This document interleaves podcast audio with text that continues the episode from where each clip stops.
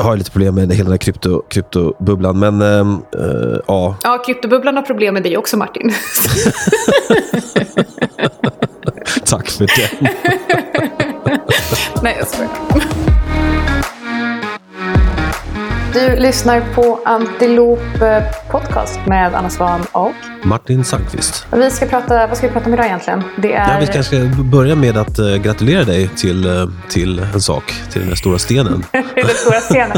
Ja, men precis. Uh, min, min numera fästman då insåg värdet i att också fysiskt äga, äga råvaror. precis, det, det var en ren, ren, investering. Exakt, nej men absolut. nej men precis, nej, men så, nu ska jag ju nu ska jag gifta mig tydligen 2023. Ja. Så det blir kul. Det, det är stort. Stort grattis. Tack kul. Så mycket, tack så mycket. Det, nu, nu, nu, har, nu har Juanen levererat, så nu gäller det bara att Johannen levererar också. Liksom, att, eh, han kanske blev äh, nervös när han hörde det. Han bara, shit, jag kommer inte ta stoppen. Precis. Ja. Men eh, nej, vi ska prata lite metaller och lite energier. Exakt. Och, eh, ja, du står väl mer för metallbiten och jag står mer för energibiten. Ja, men precis. Vi, med, med andra ord så är det ytterligare ett avsnitt om råvaror. Exakt, det tenderar ju att, att bli lite fokus för oss. Exakt. Men jag, jag lyssnade på ett väldigt bra avsnitt på Macro Voices som är en otroligt bra podcast som man kan rekommendera. Eh, där en kille som heter David Hay myntade ett nytt uttryck som heter greenflation. Så kan prata lite om, om vad det är för något. Och eh, vi, vi har pratat mycket om in, inflation och sånt där och det här är liksom en, en twist på det som är lite intressant för just energisektorn. Precis, och eh, det hänger också väldigt bra ihop med, för jag tänkte att jag skulle fokusera på aluminium som jag har förkovrat mig i lite senaste tiden. Det kommer också komma ett memo, eh, jag kan inte lova när för att det beror lite på hur inspirerad jag är. Eh, där jag fokuserar på eh, vad som kommer driva priserna på industrimetaller eh, framöver och i industrimetaller så räknar jag faktiskt in palladium och platina eftersom att det används inom industri. Eh, jag förstår att det är ädelmetaller per kategori, men det är inte riktigt eh, så jag tänker. Så eh, nej, men mitt fokus idag kommer vara framförallt aluminium, palladium och platina och vad jag tror om de priserna framgent. Eh, och eh, precis som jag sa så eh, hänger aluminiumpriset väldigt tajt ihop med energipriset så det kan bli eh, väldigt spännande. Men ska vi köra egentligen bara lite snabb kuriosa och historia om aluminium? Go for it! Så den enda metallen som faktiskt används mer i världen än aluminium är stål. Och eh, det är inte jättekonstigt ändå för att eh, trots att det är ko ganska kort tid sedan människan för första gången lyckades att eh, framställa aluminium från malm i ren form så används metallen som en viktig byggsten i produktion för flera olika men väldigt viktiga områden för människan. Och det område som ökar absolut mest just nu är ju eh, elbilar. Eh, men det var faktiskt 1825 som det var en dansk fysiker fysiker som heter Hans Christian Oerstedt som berättade då att han för första gången hade lyckats eh, eh, få fram rent aluminium från alumina. Eh, och mellan 1854 och 1890 så producerades ungefär 200 ton aluminium och det efterföljande decenniet så ökade volymen till 28 000 ton och sedan dess har ju efterfrågan och produktionen ökat oerhört mycket. Så vi kan snabbspola 150 år till och aluminium har kommit att bli, att, bli en självklar del i den här världen som vi lever i. Eh, och nu förväntas efterfrågan att eh, fortsätta öka. Eh, men, men det som är viktigt och intressant egentligen, jag tänker att vi, om vi går tillbaka lite så kan vi prata lite om palladium och platina. För palladium har ju tidigare varit ett av mina favoritcase och nu är jag lite sugen på att faktiskt börja skala ur, skala ur den, den traden. Men, men du har ju tidigare varit lite mer intresserad av platina än palladium om jag har förstått det rätt på dig. Ja, nej inte direkt egentligen. Jag har ju mest sett tekniskt jag tycker både Palladium och Platinum, Platinum ser ungefär likadana ut. De har ju lägat rätt kraftigt, men, men i år och just här så är det liksom kanske bra långsiktigt value buy på, på dem skulle jag säga. Men det, det, ja, de har ju lägat och eh, det finns ju, jag föredrar ju att köpa koppar eller guld och silver just här i så fall. Men um, jag tror inte det är fel att, att, att ackumulera här. Men um, du, du säger att du vill, du vill skala ur nu egentligen. Ja, och det, det började egentligen för, för palladium och platina används framförallt som katalysatorer i bensin och dieselmotorer. Så platina som katalysator i dieselmotorer och palladium som katalysator i bensinmotorer. Och eh, fram till 2014 så låg de här, för, förutom att palladium har haft lite högre volatilitet, men korrelationen mellan de här två priserna har varit ganska, ganska hög fram till 2014. Eh, och 2014 så stod dieselbilar för 53 procent av alla sålda bilar i Europa. Och man ska också komma ihåg att över 70 procent av all produktion av både palladium och platina går till de här katalysatorerna. Då. Så det är liksom en majoritet av användningsområdet för de här metallerna. Eh, 2019 så var det bara 32 procent av alla sålda bilar i Europa eh, dieselmotorer. Och eh, i augusti 2021 så hade bara 20 procent av alla personbilar som såldes dieselmotorer. Och för första gången någonsin då så såldes fler elbilar än dieselbilar i, eh, i Europa. Så när efterfrågan eh, av dieselbilar försvann över typ en natt så försvann också stora delar av efterfrågan av platina. Eh, och eh, Eh, och, och, det har då lett till att, att priset också har fallit. Så att sen dess så är priset på platina fortfarande lägre än vad det var då. Så att det har gått väldigt, väldigt dåligt. Och det beror också på att, då kan man ju fråga sig, men hur kommer det sig att man inte korrigerar eh, produktionstakten i, till efterfrågan? Men när man framställer palladium så är det liksom samma led för att framställa platina. Så att du framställer platina samtidigt. Så att om efterfrågan på palladium har stigit, vilket den gjorde efter 2014 för att öka efterfrågan på bensinbilar, Eh, så samtidigt då så producerade man väldigt mycket platina så det har bara fyllt upp lagren. Eh, så, att, eh, så det har också fått väldigt stor påverkan på priset och det är också därför som jag känner att jag jag hade inte vågat köpa platina eh, här på som ett eh, value case, absolut inte. Men tekniskt på eh, lite kortare sikt kanske. Men, men det är ingenting som jag hade velat stoppa i portföljen just nu i alla fall. Nej, nej. Jag, hade en dieselbil förut och det, det kör jag aldrig igen. Alltså det var som att köra runt i en traktor också. Så efter det så kan jag aldrig köra diesel igen. Så jag förstår ju att, att, att, att, diesel har gått ut för vad är på bilfronten. Och med den lynchspaningen så går vi kort platina. Exakt. ja, nej men eh, som sagt, jag tycker, eh, jag tycker eh, koppar och ädelmetallerna ser mycket, ser mycket bättre ut generellt. Så att, jag är egentligen helt med i det där. Men finns det någon liksom koppling till det här med, vi, har pratat om koppar och det med elektrifieringen av, av samhället. Det, finns det ingen del där i de här metallerna som Jo, absolut. Men i och med, och jag hade faktiskt fel, det 70% av palladium används till katalysatorer men bara strax över 40% av platina används som katalysator för diesel dieselmotorer. Men det är fortfarande liksom en majoritet. Så att om efterfrågan på de här metallerna som katalysatorer försvinner eh, så kommer det ändå få liksom väldigt långsiktig, långsiktiga effekter på, på priset. Eh, men, men absolut, liksom elektrifiering generellt, men det är, nog, det är nog snarare bullish för kopparpriset snarare än palladium och eh, platina skulle jag säga. Ja, och koppar ser ju väldigt, väldigt bra ut. Alltså det har varit en, ett starkt trend och så nu har det konsoliderat i en sex månader ungefär. Eh, så att, ehm, ja, där, där vill man ju, vill man ju ha exponering och eh, jag tror säkert det kan fortsätta ett bra tag till. Absolut. Eh, speciellt om, om du bryter upp här på uppsidan snart. Precis, men man ska också komma ihåg att de här siffrorna för andel sålda bilar, det gäller för Europa och Europa ligger verkligen i framkant när det kommer till Eh, övergången från eh, eh, fordon som går på fossila bränslen till, till elbilar. Så att det, det ser inte alls likadant ut i, i USA och i Kina. Och, ska man också komma ihåg, men oavsett vad så tycker jag att platina skulle jag inte våga köpa överhuvudtaget. Men palladium, om man nu skulle vilja hoppas på att man ska se en uppstuds i priset igen, för nu har det ändå fallit ganska rejält senaste tiden. Men, men det är ändå att ju högre krav vi har på utsläpp, desto mer palladium krävs i Eh, i katalysatorerna för att de här avgaserna ska bli renare. Så att även om efterfrågan ja. på bensinbilar kanske sjunker så kan efterfrågan på palladium fortfarande öka lite till. Men jag tycker ändå att det känns som att vi är liksom i sluttampen på, eh, på, just den, på just den delen. Så därför skulle jag hellre nu eh, gå över till att eh, köpa mer aluminium. Och vi har ju haft till exempel Norsk Hydro i, i fonden eh, ett tag och det har gått eh, bra. Precis, ja men okej då, då är jag med. Har du något mer på, på metall aluminiumfronten? Ja, men på aluminium har vi inte pratat så mycket om än. Men det är i alla fall varför jag eh, skulle, inte skulle vilja köpa palladium och platina. Men om man tittar på aluminium så eh, såg vi senaste pristoppen var faktiskt i 2008 innan finanskrisen. Eh, och eh, egentligen sen tidigt 2000-tal så ökade efterfrågan av aluminium i Kina med runt 16% årligen.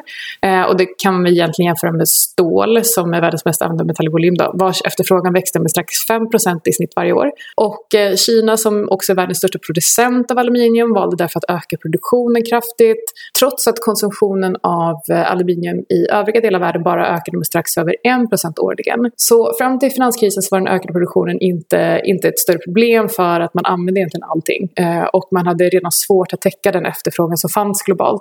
Men under 2008 så föll plötsligt efterfrågan av aluminium utanför Kina med 17 procent.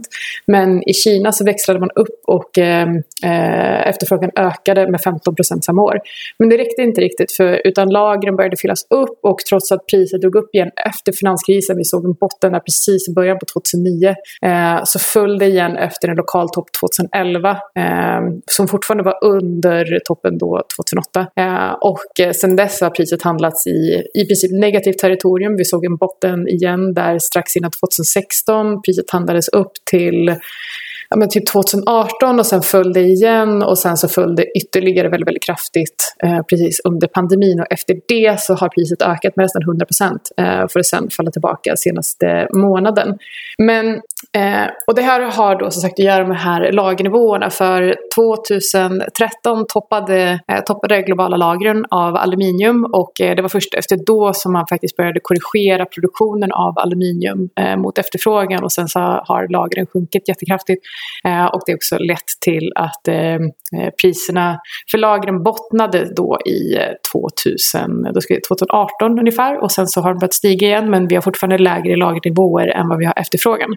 Och nu kommer det till det som är lite spännande då för att eh, Kina de är som sagt både största konsument och eh, största producent av, eh, av aluminium. Men eh, aluminium, att framställa aluminium är oerhört eh, energiintensivt. Det är en av de mest energiintensiva metallerna som finns. Ehm, och Eh, det gör att Kina sätter tak på hur, hur mycket olika provinser får använda i energi då för att de faktiskt försöker dra ner energikonsumtionen och ställa om till eh, förnybar energi.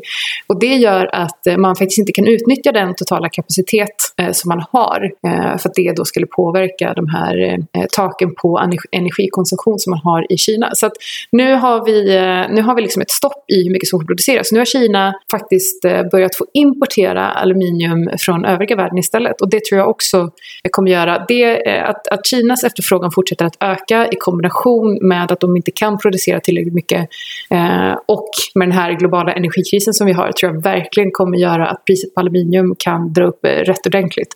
För också lägga till att eh, priset fortfarande inte är tillbaka på de nivåer som de var 2009. Så att eh, jag är väldigt, väldigt bullish aluminium där. Ja, intressant. Nej, men det, det, låter ju som en, låter ju som en klockren trade. Hur, hur, hur investerar Gör, Kör du via terminer eller genom ETF? Eller hur ska man exponera sig? Finns det någon handel i de där terminerna? Eh, ja, men lite grann. Fast eh, jag tror att det är lite på samma sätt där, eh, där som jag har gjort det när det kommer till uran. Det, det är ju rätt svårt att köpa de här uranterminerna. Eh, så att man kan titta egentligen på aluminiumbolag och där är ju eh, Norsk Hydro, ett, ett ganska bra exempel på ett bolag. Eh, jag har inte exakt koll på de exakta volymerna i, i aluminiumterminerna så vi kanske, kan, vi kanske kan återkomma med det. Men i och med att det också är en av världens mest eh, handlade, ehm, eh mest, mest använda eh, råvara så, så finns det nog tillräckligt mycket för att, för att handla terminen direkt också. Mm, ja, okay. Kul. Ja, men det, det, det, det, det är, hänger lite ihop med det jag tänkte snacka om där med, med greenflation. Fast, för det är samma, lite samma sak där fast eh, för, liksom, eh, för fossila bränslen. Men um, ska vi gå över till det eller har du någonting mer på uh, aluminiumfronten? Nej men, kanske bara en sista grej på, på aluminium. Och det är väl att aluminium är ju återvinningsbart i all oändlighet. Det är också det som är lite kul med Acelius lösning till exempel. För de värmer ju upp aluminium och så kyler ner det igen och det är så de lagrar energi energin. Eh, och, där, och den här aluminiumklumpen som de har i sin ehm, sin lagringslösning kan de använda. De, har, de var tvungna att sätta tak på det så de har skrivit 60 000 år men egentligen så kan de använda den hur länge som helst. eh, men, hoppas att det räcker. exakt.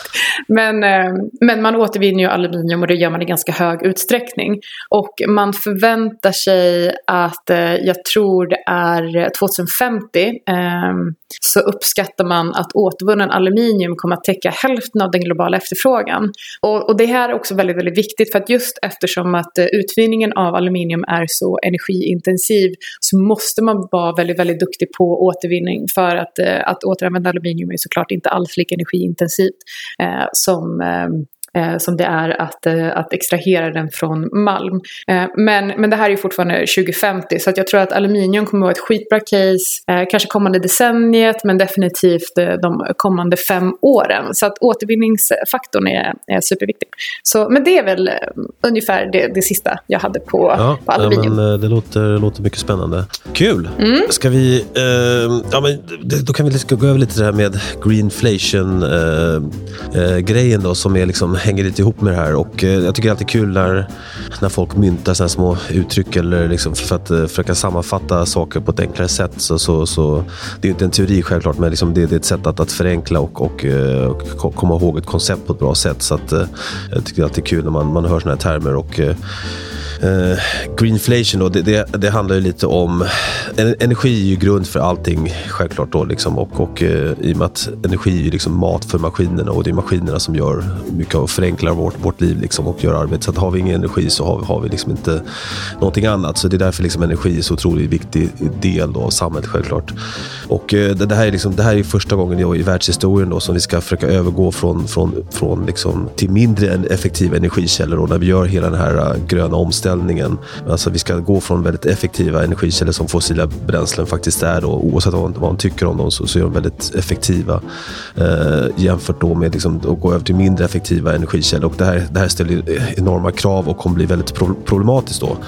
Eh, och, eh, för att alltså, normalt sett så har man ju liksom, eh, det finns ju en, en marknadsfunktion då liksom där eh, när, man, när, man, när, när, det blir brist på någonting så får man högre priser och högre priser leder då till en ökad produktion och den ökade produktionen leder då till ökat utbud som då får leda till lägre priser och det är normalt sett eh, så som marknaden fungerar. Men nu har vi det här ESG-trycket och den här omställningen som, som gör att, att eh, nu då när crude oil då har, har, har stigit ovanför 80 dollar så, så sker ingen ny produktion. Och det här ser man då i typiskt då i den här rig-counten som, som, som Baker Hughes håller koll på som, eh, som mäter hur många nya oljeborrtorn det ställs upp. på. så. Den har varit rätt flät eh, senaste året trots att oljan då har exploderat.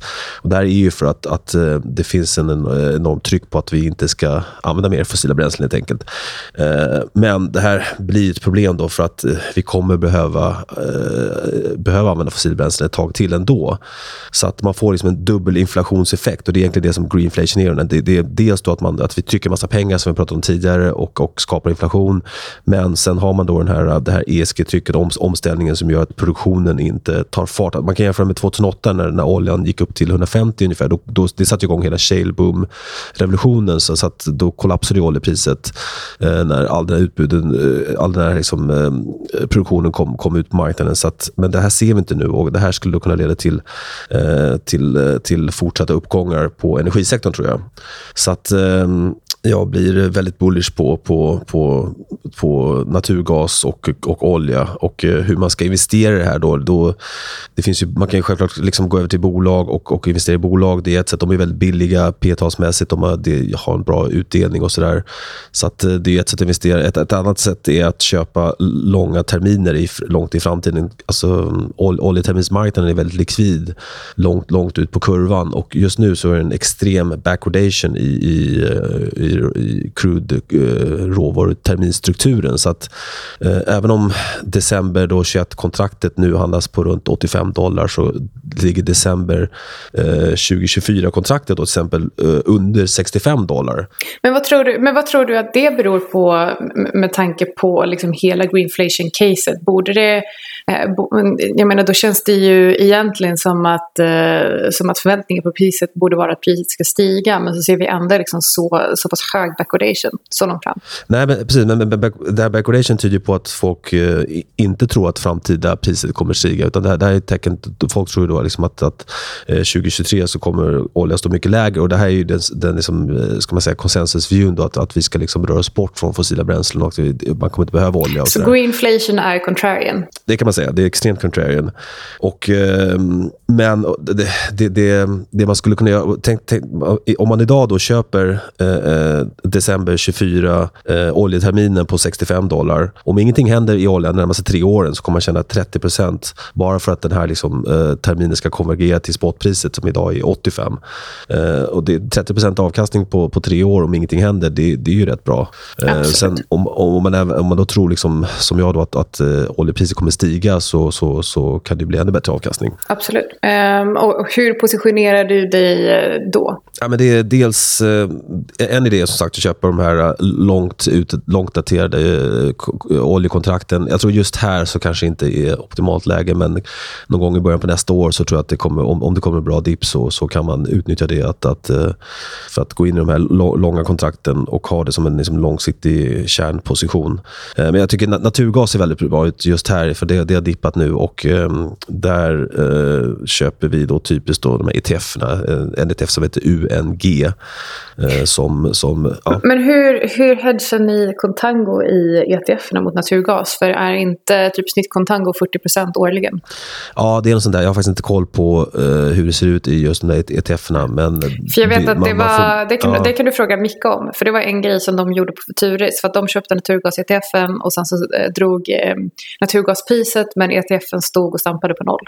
Ja, precis. Och det, det är ett stort problem. Nu, just det här naturgasköpet eh, för min del har, har med, eh, det är lite mer kortsiktigt med tekniska mönster och så att göra. Så att eh, jag investerar inte liksom på, det, det är inte tank, tanken att hålla i flera år. Men eh, det roliga med, med här naturgaskontraktet och UNG, det kallas ju för the widowmaker i, liksom, i tradingbranschen. för att det är så många, det, den har liksom, det har kollapsat från 2008 så bara varit rakt ner och som du säger också den här kontango-effekten har gjort att, liksom att det är så många pengar, man har förlorat för mycket pengar på att försöka köpa naturgas på, på, på, hela, på hela vägen ner så att jag har liksom fått eh, smeknamnet då, The Widowmaker för att det är så många som blir så fattiga på det där.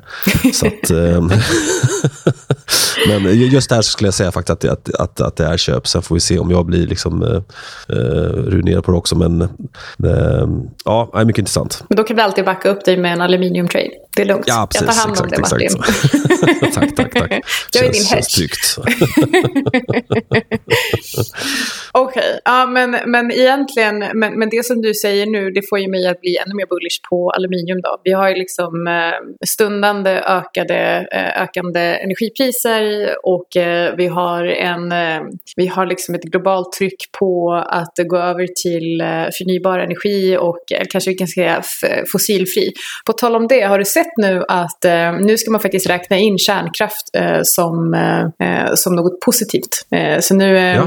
så det, det känns det bra, för att när vi skulle starta fonden till exempel, då var vi tvungna att fylla i en sån här hållbarhetsblankett och då var vi tvungna att i princip Eh, basunera ut om vi ville köpa uran för att det är ju tydligen väldigt dåligt. Men de ska ta bort det. Så att nu ska uran klassas som grönt. Eh, just ja. för att eh, man har kommit överens nu i, i EU om att det här är inte bara en nödvändighet för klimatet utan faktiskt positivt om vi ska kunna lyckas ställa om till en fossilfri värld.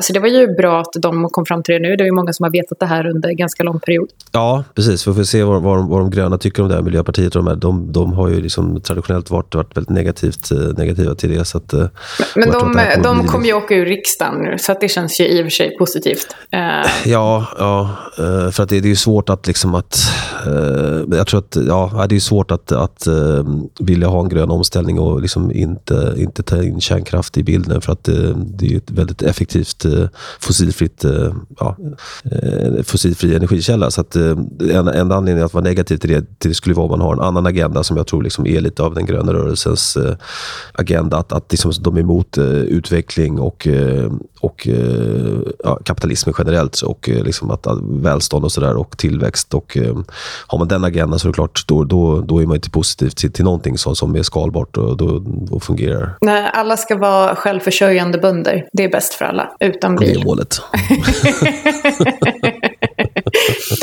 är målet. Precis, eh, precis. Okay. Men, men vad känner du nu efter det här? Skulle du vilja ta in lite mer aluminium i, i portföljen? Och vad, hur känner jag du? Liksom, så, jag är så bullish på aluminium. Jag kan inte sitta ner. Jag vill bara gå upp till datorn och bara trycka på köpknappen när, du drog ditt case där. men, men, men exakt. Men, men generellt, och hur känner du? För du, ty, du tyckte ju ändå att eh, Platna kändes som ett value case och jag känner ju nej. precis tvärtom. Eh, jag ja, nej, jag, ja, precis. Jag, jag, jag, skulle inte köpa Platinum här, men jag säger att man, man kan göra det om, om, man, om man har liksom långsiktig positiv view så kan mm. man skala in här för att det är liksom det. Men, det men lite... kanske faktiskt, eh, det här kan, kan också vara intressant för eh, kortplatina mot lång palladium har ju varit oerhört bra egentligen sedan 2016 skulle man kunna säga. Eh, och eh, i och med att det, det, är mer andelen palladium som produceras, det är mycket, mycket högre andel av palladium som produceras som går till katalysatorer av bensinmotorer eh, medan det är en minoritet i produktionen av platina. Så att nu skulle man faktiskt kunna byta den spreaden så kanske kort palladium mot lång platina. Eh, just eftersom att eh, platinapriset handlas fortfarande eh, till 30% lägre än toppen som var 2014. Så det är också liksom lite intressant. Så att, ehm, Ja, kul. Jag ska gå och kika på den spreaden faktiskt precis när vi är klara med det här. Det är, det är alltid kul med sådana här uh, intermarket-spreadar. Så att, uh, jag, har inte, jag har inte kikat på hur den ser ut faktiskt. Men Nej, bra, men, bra tips. ja, nej, men så jag, jag skulle säga det om jag var tvungen att välja någonting. Men jag skulle nog helst av allt just nu kanske stå utanför marknaden. Alternativt kort palladium kommande åren. Men, ja, men det, det, det, tror jag är ett bra case. Så det, som sagt, som vi sa tidigare, det finns andra metaller som, som ser liksom betydligt roligare ut och där det finns liksom, mer uppsida på kort sikt också. Så att, Absolut. Eh, och guld ser ju rätt intressant ut här nu. Det känns som att det är på väg att breaka. Det har vi sagt många gånger. Men, eh, men, men kanalen sen slutet på september tror jag det är i guldpriset ser ju faktiskt äh, äntligen ut som att den är på G upp. Men sen så kan man ju också göra kanaler på längre sikt också som ser desto, desto tråkigare ut. Ja, ja. Men, men det ser ändå ut. På vilk, vilken nivå skulle du säga att guldpriset behöver gå över för att du ska känna att du har liksom en conviction att vi faktiskt verkligen har brutit ut på riktigt? Är det runt eh, kanske 1840 där istället? Ja, det är precis, det är precis 1840. Nu, nu ska man inte använda liksom exakta eh, nivåer för att det, det är inte så det funkar riktigt. Men, men eh, får, får vi ett, ett bra bro, genombrott genom 1840 och det fortsätter därifrån så då, då ser det väldigt, då tycker jag liksom den, här, den här konsolideringen eh, som vi har haft senaste året eh, skulle jag säga är bruten eller är över. Och, vad, och vi kan gå in i en ny fas. Och hur stor uppsida tror du guldpriset har? Oändlig. Oändlig. Nej, men lite kul när man, man hör så här, man, man, folk pratar om, om hyperinflation och Jack Dorsey var ute och snackade om liksom hyperinflation. Uh, och, uh, man, det, vi har snackat om det tidigare, men om, om vi fortsätter på det spåret som vi är på nu med att trycka pengar för att lösa allting så, så, så blir det hyperinflation som, som är slutdestinationen. Eh, uh, och då, om, om vi har det så är ju självklart då blir ju priset på allting annat oändligt, inklusive guld. Då, eller framförallt guld då kanske. Så att, uh, men nu, nu, tror jag inte vi kommer gå till hyperinflationsscenariot. Eller inte, det är inte det mest sannolika att vi, vi kommer liksom eh, hejda oss innan dess, så hoppas jag. Men tror, tror inte du, det här är också lite sidospår, eh, men tror inte du att all infrastruktur som byggs eh, eh mot krypto nu, framförallt mot eh, ethereum, tror inte du att det någonstans skulle också kunna bromsa liksom hela, hela kollapsen för att fler och fler, eller kanske tvärtom, kanske istället gör att det går lite snabbare för att fler och fler faktiskt väljer att allokera över sitt kapital till krypto istället och att det någonstans gör att landningen blir lite mjukare för att så pass många eh, har, kommer att eh, ha tappat förtroendet för centralbanker och då är det staterna som får ta smällen av, eh, eh ta den absolut största smällen av centralbankernas eh, eh politik de senaste eh, 15 åren ungefär. och så få, har många privatpersoner istället valt att redan kliva över till, till krypto.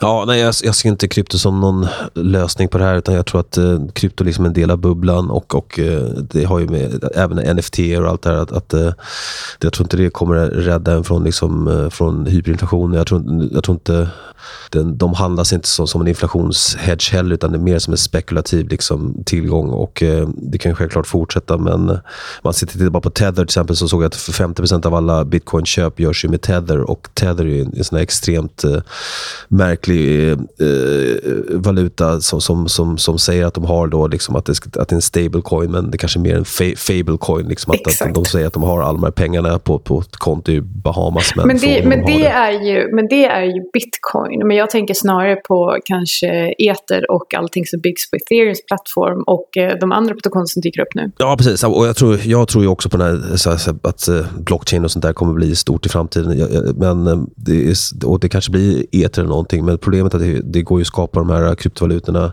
utan någon kostnad egentligen. Och därför vi ser en explosion i då antalet nu ovanför 13 000 olika valutor. Och det är egentligen inget som skiljer då den från den andra. Uh, du är ju bara, sen, du är sen, bara avis och har FOMO för att du missade Shiba Inu och Doge. Men, men vet du vad, du kan, du kan köpa Elon Coin faktiskt. Uh, wow! Ja, uh, och det kanske, det kanske det är nästa, vi kan ta hela Mickes portfölj och bara trycka in det i Elon. När ska du göra en Micke-coin? Lätt. Ja, nej, precis. Så det, det, jag har lite problem med hela den här krypto, kryptobubblan. Men äh, ja. Ja, kryptobubblan har problem med dig också Martin. Tack för den. nej, jag skojar. ja, nej, men äh, jag förstår att det, det kan vara så. Och, äh, nej, men sagt, jag är kluven där. Det är, jag är väldigt positiv till den underliggande tekniken och DeFi och allt det här. Men jag ser vissa, vissa likheter med hela, hela dotcom-bubblan. Jag har snackat om det tidigare, vi kanske inte behöver gå in på det nu igen. Här. Nej, men, vi kanske kan äh, ta upp det i ett eget avsnitt igen. ja, precis. Det, nu börjar jag komma in på sidospår här. Men jag ville faktiskt göra en, en, en sak, apropå Micke här. Han, han är ju vårt Kina-orakel här på kontoret och jag fick bastning för, för ett avsnitt vi gjorde för ett par veckor sedan när vi pratade om Johannen där. Ja. Och jag vill bara göra en rättelse. Jag, jag pratade, vi, vi, han sa att vi blandar ihop hela tiden eh, liksom ter, ter, terminologin där, Johan och Renminbi. Ja. Och eh, ja, det är ju så att renminbi är ju namnet på själva valutan, alltså, som SEK och, och yuanen är då enheten som man räknar valutan i. Så att eh, ja, hålla, det, hålla det rätt. Precis. Jag tror att jag sa tvärtom där, men strunt samma. Men det är i alla fall. men för de som frågar, vad fan är renminbi? Så kan man säga det är yuan. Ja, typ. precis. Nej, men, precis. Enkelt förklarat, det är Kinas valuta. Punkt. Ja, exakt. Och, eh, exakt. Jag, jag brukar bara tänka som att yuanen är själva enheten och renminbin är själva namnet på, på valutan. Men, exakt. Ja. Okay. Uh, men, uh, men hur ser det ut då? Vi är långa yuanen och definitivt långa juanen. Uh, men ja. också långa åsi-dollarn mot dollarn. Ja, precis. Du pratade om det förra gången och det, det är också en råvaruvaluta-case. Så att det, det ser ju fortfarande... Det har inte hänt så mycket i yuanen sen, sen vi pratade sist. Det står ju och stampar lite, men... Men det är ju också ja. ett mer... Det, här är ju, det där är ju ett case som snarare jag ser på 10-20 års sikt än en kort sikt. Ja, precis. Exakt. Mm. Men hade ja. du något mer att, att tillägga eller känner du att du har bråttom till köpknappen för aluminium? Exakt, man vill till köpknappen. Jag har ju lite andra grejer, men kanske är dumt att börja blanda in det i det här avsnittet. Uh, spar det till, till andra. Men vi kan göra fler poddar i framtiden. Uh, det kanske kommer någon podd i framtiden till. Vem vet? Om kanske ett avsnitt till. En, en vecka till. Okej, okay, men spring och köp. Och ja, eh, kort, och kort Palladium. Eh, Långpratna, ja. Levi. Tack för tipset. Okay. eh, då har du lyssnat på Antilop. Antilop. Du har lyssnat på Antiloop Podcast som produceras i samarbete med Vexatom Media. Ingenting som du har hört i det här avsnittet har varit någon form av rekommendation och alla placeringar är förknippade med risken att förlora hela eller delar av ditt kapital. Glöm inte att prenumerera i din podcastapp och lämna gärna en recension så hjälper du oss nå ut till fler lyssnare. Mer information om Antilop hittar du på antilophedge.com. Där får du även tillgång till Antilops senaste memos.